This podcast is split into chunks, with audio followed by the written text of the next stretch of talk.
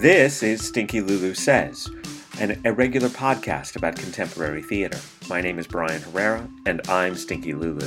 I'm also a theater professor who sees a lot of shows, and Stinky Lulu Says is the place where I get my say about what I see.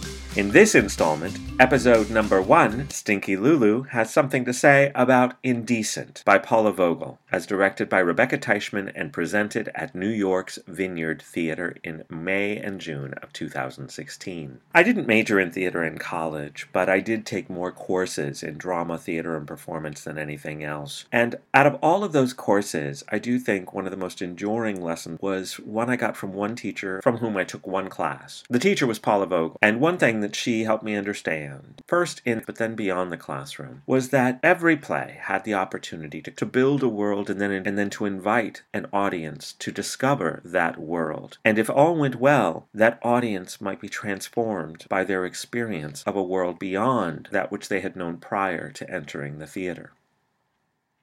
Paula Vogel's adoration for theater's potential to give a glimpse to worlds not yet known or experienced came back to me as I watched the exquisite production of Indecent. Indecent is quite simply the, the work of a master playwright at the height of her craft, and also demonstrates what can happen with when a playwright comes together with a brilliant interlocutor in the form of a director. This is a gem of a production that I just wish could run forever.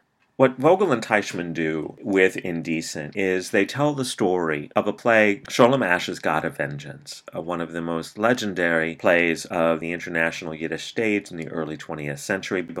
A somewhat bowdlerized production was taken to Broadway in nineteen twenty-three that achieved a measure of scandal when it was shut down, with the entire cast and the producer being arrested for obscenity. The play raises questions about anti-Semitism, about misogyny, and about homophobia, mostly because there is this one Scene, a scene of love and intimacy between two women, which is prescient, powerful, astonishing. A scene written by a man more than a century ago that is nonetheless startlingly frank and forthright in its vivid depiction of an emotional and physical connection between two women.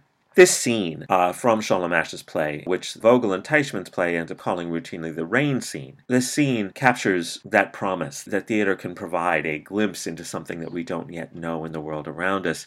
And this scene becomes a node for this exquisite production. I mean, I gotta say that both the play and the production operate with a delicate, exquisite complexity, with leaps of time and place, a gazillion characters, multiple languages. The structure of the play is origami-like in its intricacy. With every bend and fold, the play becomes stronger and more beautiful, and yet always lighter than air.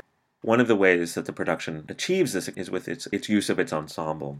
On stage, as you enter the theater, there is a bare wooden platform, slightly elevated, behind which sit a line of human bodies sitting in shadow. These eleven or so bodies turn out to be performers, three musicians and eight actors, who um, take on all these different kinds of roles. There's music, there's dance, there's song, there's acting musicianship. This ensemble on stage becomes the ensemble that shepherds Sholem Ash's play in all their diff- different guises. And these anonymous trooping actors, in a really haunting moment, they stand, and we see them in silhouette, and at one point they drop their hands, and from their sleeves pours something.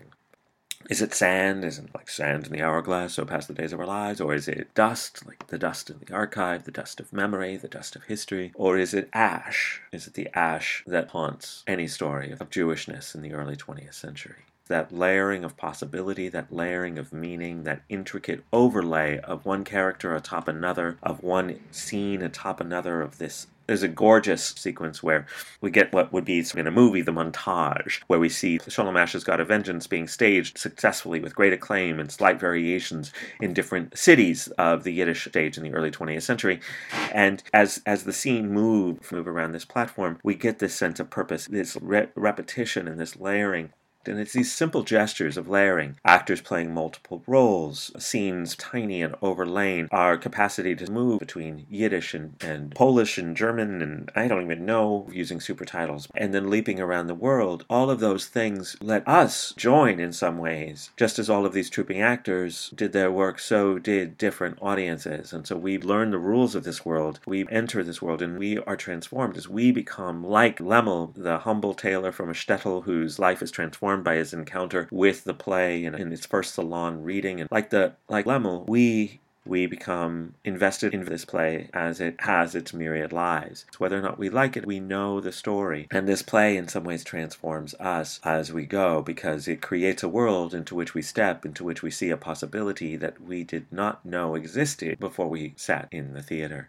One of the things I really deeply admire about the play, and this is something I think that is both a contribution of Vogel and Teichman, there is something really extraordinary about the confidence that both Vogel and Teichman have together as collaborators. There are several points where the play might have ended. As I was leaving the theater, I was walking up Fourth Avenue, trailing behind two women who were arguing passionately about whether or not the play should have ended at this exhilarating moment when one of the two principal actors leaps from the stage and opens this possibility of what world might exist beyond. beyond the confines of the stage. And there is something binding about what happens in the scenes as we return to the stage. But it's it's a testament to Vogel and Teichman's confidence with this material that they create a play that thwarts our desire for resolution, that reintroduces the force of history as a force of constraint.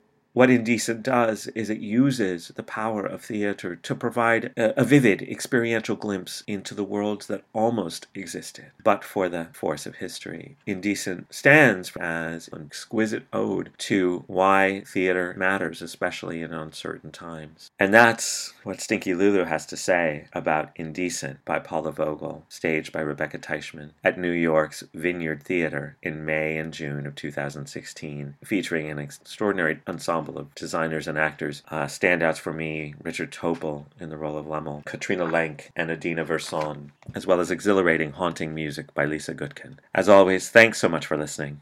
If you have something you would like to say to Stinky Lulu, I'm easily found on social media at Stinky Lulu on both Twitter and Instagram, or by email, stinkylulu at gmail dot com. If you've got feedback or suggestions, questions, or requests, I'm always interested to hear them. No promises that I'll respond, but I do promise that I'm always interested to know what you're thinking about what Stinky Lulu says. So until next time, think on a play or a production that, that revealed to you theater's power to create worlds beyond that which we might know. Because that's what happened for me here, that Paula Vogel. She is a way for reminding me of what I believe theater can be, and she leaves me just wanting more.